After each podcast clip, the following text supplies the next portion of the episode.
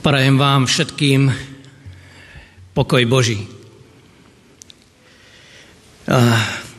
Pri príbehu ste dostali otázky a tak chcem následovať aj našu sestru Lenku a tiež sa vás pýtať, pamätáte si, o čom som kázal pred tromi týždňami?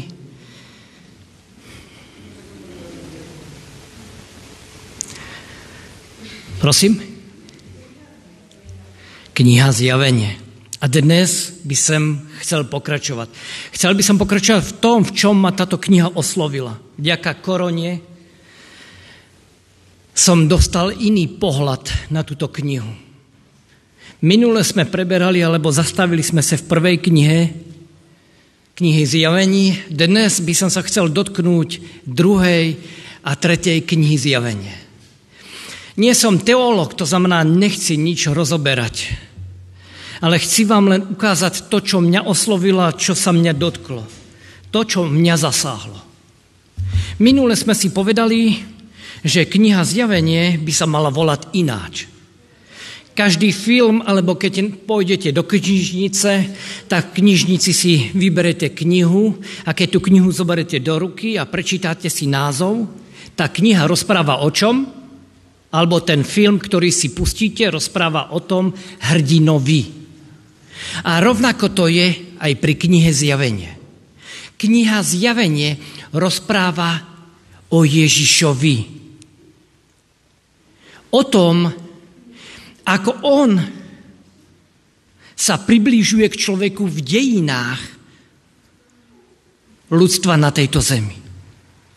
A tak táto kniha by sa mala volať Evangelium Janovo, Ježišovo. Poznáme štyri evangelia a toto je piaté, ktoré rozpráva o Ježišovi, ktoré rozpráva o tom, ako Ježiš sa skláňa k človeku. Kniha Zjavenie nie je a nezaznamenáva, nezaznamenáva události doby konce. Ale ukazuje Ježišovú prítomnosť medzi ľuďmi. Preto máme toľko strašne veľkých názorov a zameraní. Pretože spousta ľudí v zjav, knihy zjavenie hľadá události. A my túžime potom, aby sme tie události, ktoré si prečítame v tejto knihe, aby sme si ich zaradili a povedali, áno, toto už sa stalo, pápež tento a toto znamená toto a toto. Ale v knihe zjavenie to napísané nie je. Kniha zjavenie o tomto nerozpráva. Prečítajte si. Keď už Amerika prišla do Európy a keď už začala vojnu v Iráku, tak určite už je to doba konca, pretože už prichádza a robí to, čo robí. Ale žiaľ, že v zjavení toto napísané nie je. V knihe je, zjavenie je napísané to, ako Pán Boh v každej udalosti, ktorá sa odohraje na tejto zemi, ako sa správa, ako jedná, ako koná. O tomto je kniha zjavenia. Toto som pochopil, porozumel, ja nehovorím tomu, že zjavenie knihy rozumiem. Prepášte, ja jej vôbec nerozumiem. Ale len to malinko, čo som pochopil, mi pomohlo, že vďaka tomu mám vo svojom srdci pokoj a kľud a mier. Pretože viem, že všetko má vo svojich rukách kto? On.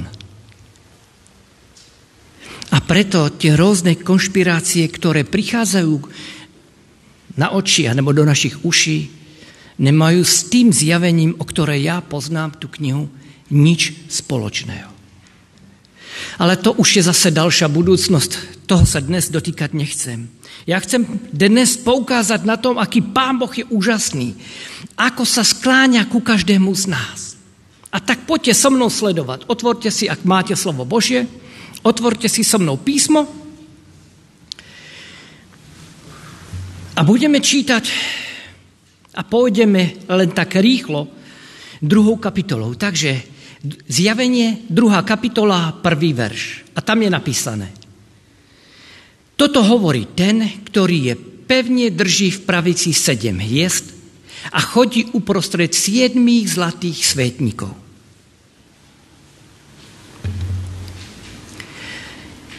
Ježíš sa zde predstavuje ako ten, ktorý chodí a je konkrétne prítomný efeskému zboru. On je tam medzi nimi, on ich pozná a on vie, čo ich trápi. Ukazuje im a chválí ich. Keď čítate tie verše, těch pár veršov, ktoré je tam napísaných, tak z toho poznáte, že on vie presne, v akej situácii si efeský zbor nachádza. Že se nachádza v pohanskom prostredí, že je obklopený rôznymi bohmi, uctíváním týchto bohov. Ale že členovia sa snažia zachovávať a zostať Pánu Bohu verný. Že sa snažia zachovať si svoju vieru. Vieru v Ježiša Krista. Ale jednu vec im vytýká. A to, že to, čo robili v minulosti, to u nich opadlo že opustili svoju prvú lásku. Že už si nepravujú takú lásku ako predtým. Že tak, ako boli zapálení pre Pána Boha a pomáhali ľuďom okolo seba, ktorí tam okolo nich žili, tak všetci ľudia okolo ich poznali ako tých, ktorí si prejavujú lásku. Ale dnes, v tej chvíli, ktorý, keď toto píše Jan, takým Ježíš vytýká. Zamerali ste sa na to, aby bol dodržovaný zákon, ale bez lásky. Náboženstvo sa stalo zákonnictvom. A preto ich Ježíš vybízi efeský zbor, aby činili pokanie. Aby sa opäť navrátili k Ježíšovi. Aby sa si rozpomenuli na to, čo robili v minule. Aby nezabudli na tú prvú lásku, nezabudli na tie skutky životné, keď poznávali pána Ježiša, aby na to nezabudli, ale naopak, aby sa na to rozpamätali a vrátili sa k nemu späť. Máme tam potom druhý zbor. To je verš 8. Andelovi cirkevného zboru z Mírnevského napíš. Toto hovorí prvý a posledný, ktorý bol mŕtvý a ožil. Pán Ježiš pozná, že tento zbor to nemal vôbec ľahké. Že žili v chudobe, že žili stále v napätí. Boli prenásledovaní a neboli si istí životom. A takých pán Ježiš ubezpečuje, že sa nemusia báť budúcnosti. Pretože on to pevne drží vo svojich rukou. Ukazuje im na to, že smrt na tejto zemi to je iba dočasné, že to je iba spánok. Že ale keď mu zostanú verní a vydržia až do konca, dostanú venec. Venec víťaza. Tento obraz, obraz oni veľmi dobre poznali. Pretože keď sa konali olympijské hry už tehdy, tak vedeli, že víťaz dostal venec. Venec víťaza. A preto Pán Ježiš upriamuje ich zrak nie na to, čo prežívajú, ale na ten väčší život. A preto ich takto pozbuzuje. Poukazuje im, ja mám všetko vo svojich rukách. Další zbor, to je verš 12. ktorý je napísaný pergamonskému zboru, sa píše, toto hovorí ten, ktorý má ostrý dvojsečný meč. My by sme si mohli povedať, prečo je tam napísané má meč. Ja som ten, ktorým držím vo svých rukách meč. Ale keby ste žili v tomto zbore, v tomto meste, pretože zbor sa volal podľa mesta, v ktorom sa nachádzal vždycky ten zbor. A keby ste žili v tomto zbore, v tomto meste, tak by ste vedeli, že guvernér tohoto mesta mal právo meče. To znamená,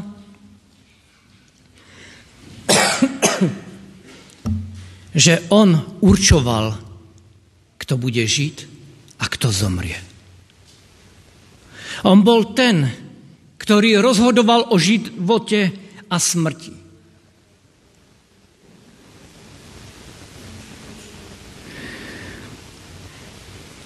Ak ste chceli žiť v tomto meste, potrebovali ste mať papier a na tom papieri bolo napísané vaše meno. Ale tento papier a túto pečať a tento podpis tohoto guvernéra ste získali len tehdy, pokud ste sa zúčastnili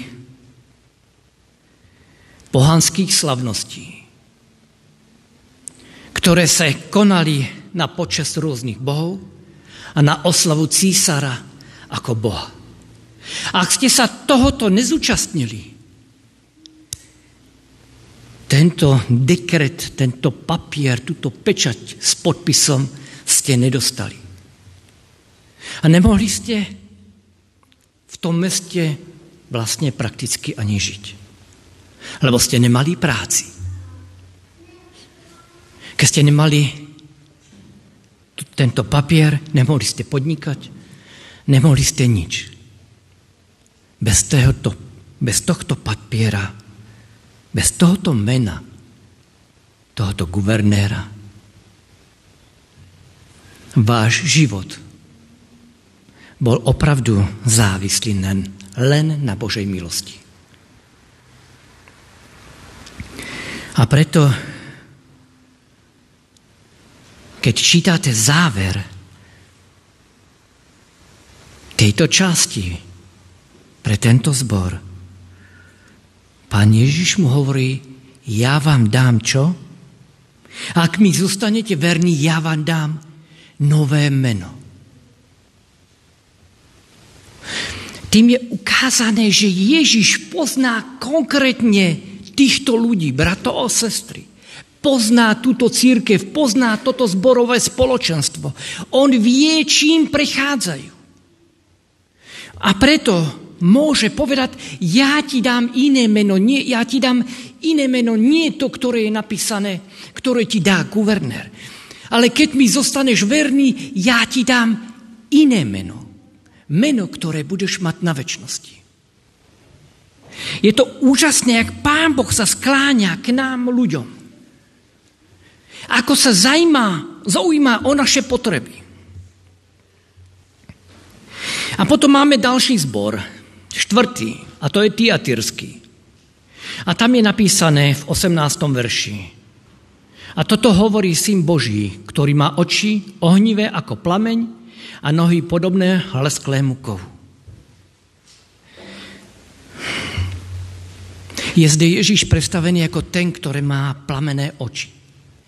Ukazuje to na to, že Boh vidí to, čo je skryté vo vnútri v človeku. On vidí to, čo cíti, ale i to, čo si myslí. On pozná naše emoce. A on pozná, či sa pretvarujeme, alebo či to myslíme úprimne a vážne. A preto tento zbor upozorňuje na to, aby nerobil kompromisy. Aby sa netváril na vonok, že je všetko v poriadku, ale vo vnútri má problémy. A preto prosí a vyzýva tento zbor, aby v jeho živote nastala zmena. Potom zde máme další zbor, to je piatý, to je sardský. Kde je napísané, a to už je tretia kapitola, v prvom verši. Toto hovorí ten, ktorý má sedem božích duchov a sedem hviezd. Je to zvláštne, ale toto je jediný zbor, ktorý nemá čo? Všimli ste si niekedy toho? Nemá pochvalu. Tento, toto mesto totiž stálo na skale. Toto mesto bolo vybudované na skale tak, že v skutočnosti by sa dalo povedať, že to mesto je nedobytné. A aj obyvateľia si mysleli, že toto mesto nikdy nikto nemôže poraziť. A viete, čo sa stalo? Histórie nám ukazuje, že toto mesto bolo dva razy dobité. A viete prečo? Pretože strážni spali to mesto by nikdy nedobili. Ale tí ľudia v tom meste si boli také istí sami sebou, že oni nepotrebujú ani strážiť bránu. Lebo to nie je dôležité hradba. Tam nikdy sa nikto nemôže dostať. Nikdy nemôže byť to miesto, toto mesto dobité. A preto dvakrát toto mesto bolo zničené. A presne rovnaký stav. V, rok, v, v rovnakom stave sa nachádzal tento zbor. Mysleli si o sebe, že ich životy sú dobré, že oni nič nepotrebujú.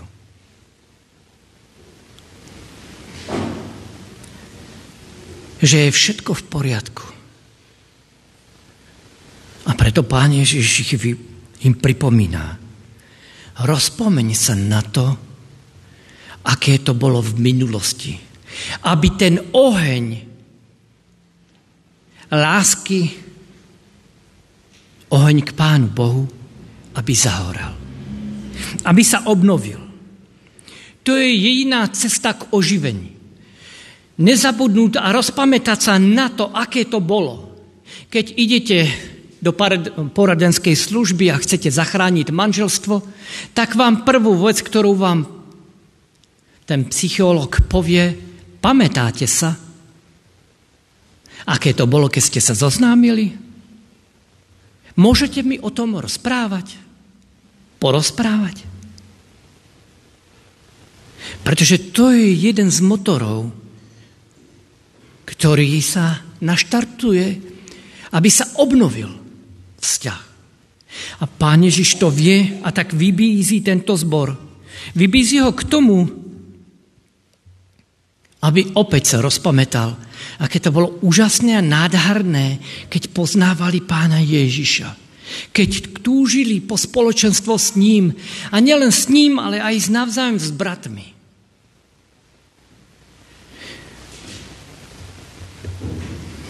A šiestý zbor – je Filadelfie. To je siedmy text. A tam sa hovorí, toto prohlašuje ten svatý a pravý, ktorý má kľúč Dávidov.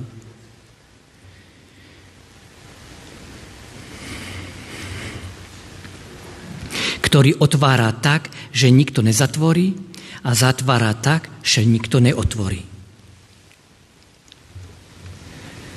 Keď máte kľúče od Bratislavského hradu, čo to značí? Čo je to známkou? Alebo čo môžete? Že môžete ísť do toho hradu a vojsť kamkoľvek chcete.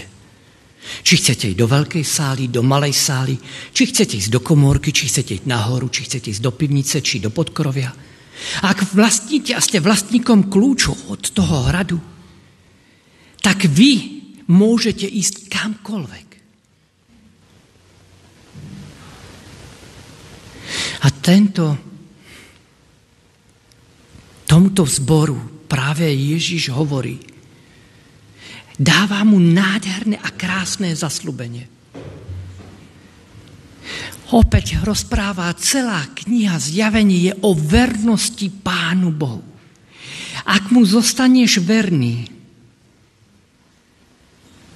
Pán Boh ti dává zaslubenie. Ty budeš v mojej blízkosti. Ty budeš tak blízko. Dokonca tam hovorí, budeš vo svetini stĺpmi. Už bližšie, ako môžete byť bližšie. Keď ste súčasť toho prostredia, kde prebýva Pán Boh a vy budete súčasť toho prostredia, vy sa tam budete nachádzať. To je úžasne a nádherné, krásne zaslúbenie, ktoré dáva Pán Boh v Filadelfii. A máme zde posledný zbor. A to už to je Laudikea. Verš 14, 3. kapitola. Toto hovorí Amen, verný, pravý svedok, počiatok Božího stvorenia.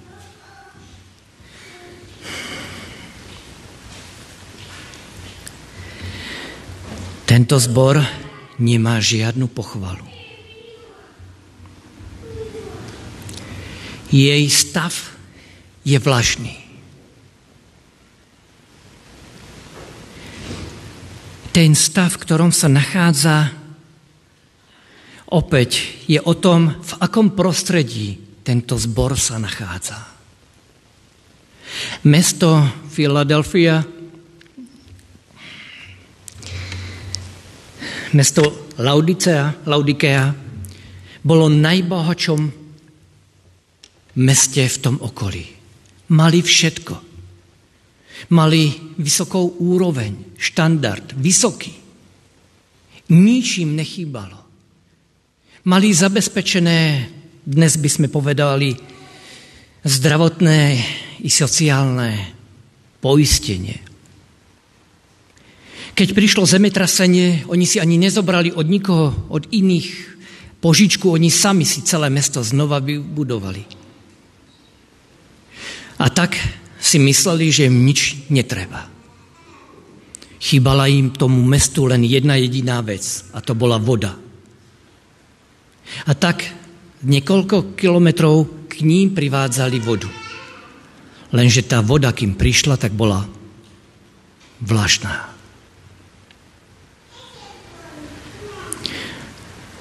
Pán Ježiš toto všetko vie.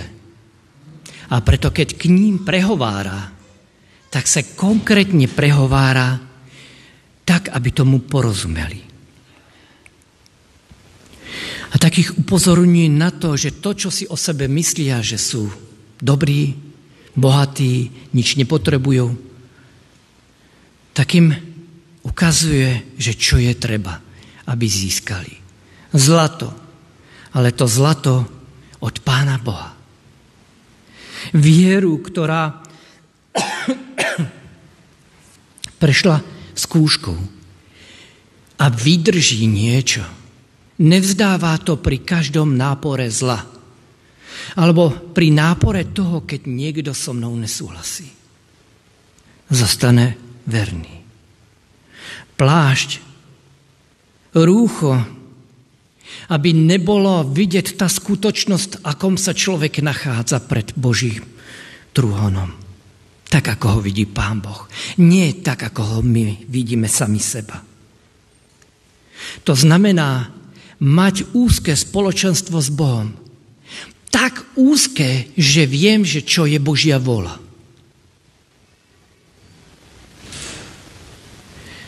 A posledne, že potrebujem mať masť na oči. Aby nepozerali sa na ľudí okolo seba, ja a moje oči, ale by mi Pán Boh ukazoval, aký je môj stav a môj stav mojich bratov. Že ja som na tom horšie než tí druhí. A že ja potrebujem ten plášť, aby sa zakryla moja nahota a že ja potrebujem vieru, aby som dokázal sa držať Pána Boha.